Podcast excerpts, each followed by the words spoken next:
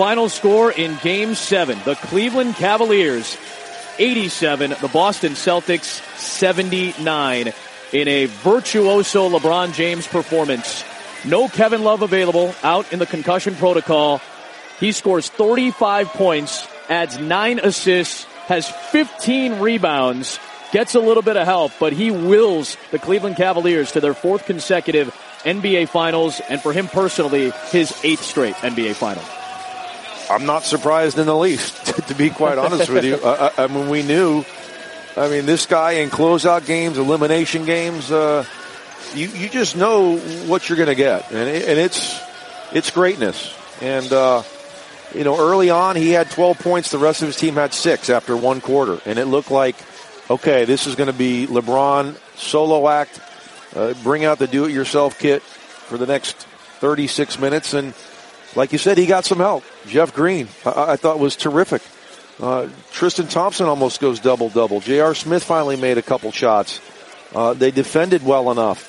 Uh, but in the end, uh, it's all about LeBron James and where he puts his team, uh, the position uh, to win, and his will.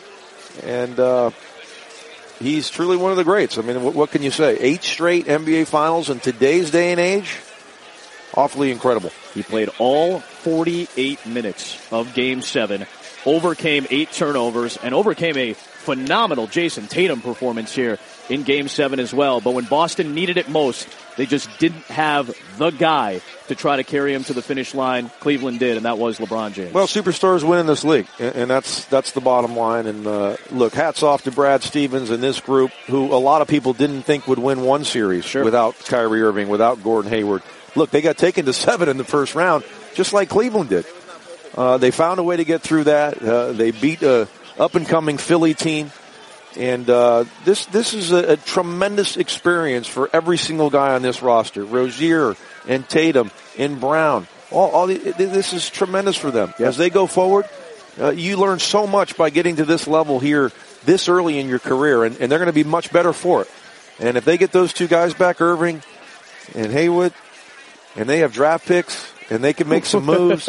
Uh, this this Boston team, we're going to be here for a lot. Yeah. in the postseason in the upcoming years. Uh, such tremendous respect for their whole organization. Brad Stevens, what a great gritty group of kids too, uh, that just play their hearts out. And like you said, in the end, when you don't have that one superstar you can rely on, it makes it awfully tough. And, and we could see uh, that was kind of the difference here tonight. LeBron James going to his eighth consecutive NBA Finals. He will join a very select group of only Boston Celtics from the Bill Russell era that will have played in eight consecutive NBA Finals. The Cleveland Cavaliers become just the fifth team to win a best of seven conference final series after trailing in the series two to nothing. They also trailed in this series three to two. And LeBron James carried them in game six and he took them to the finish line in game seven.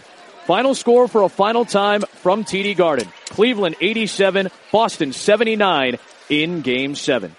For Jon Barry, Adam Amin, right here on your home for the NBA Finals, ESPN Radio and the ESPN app.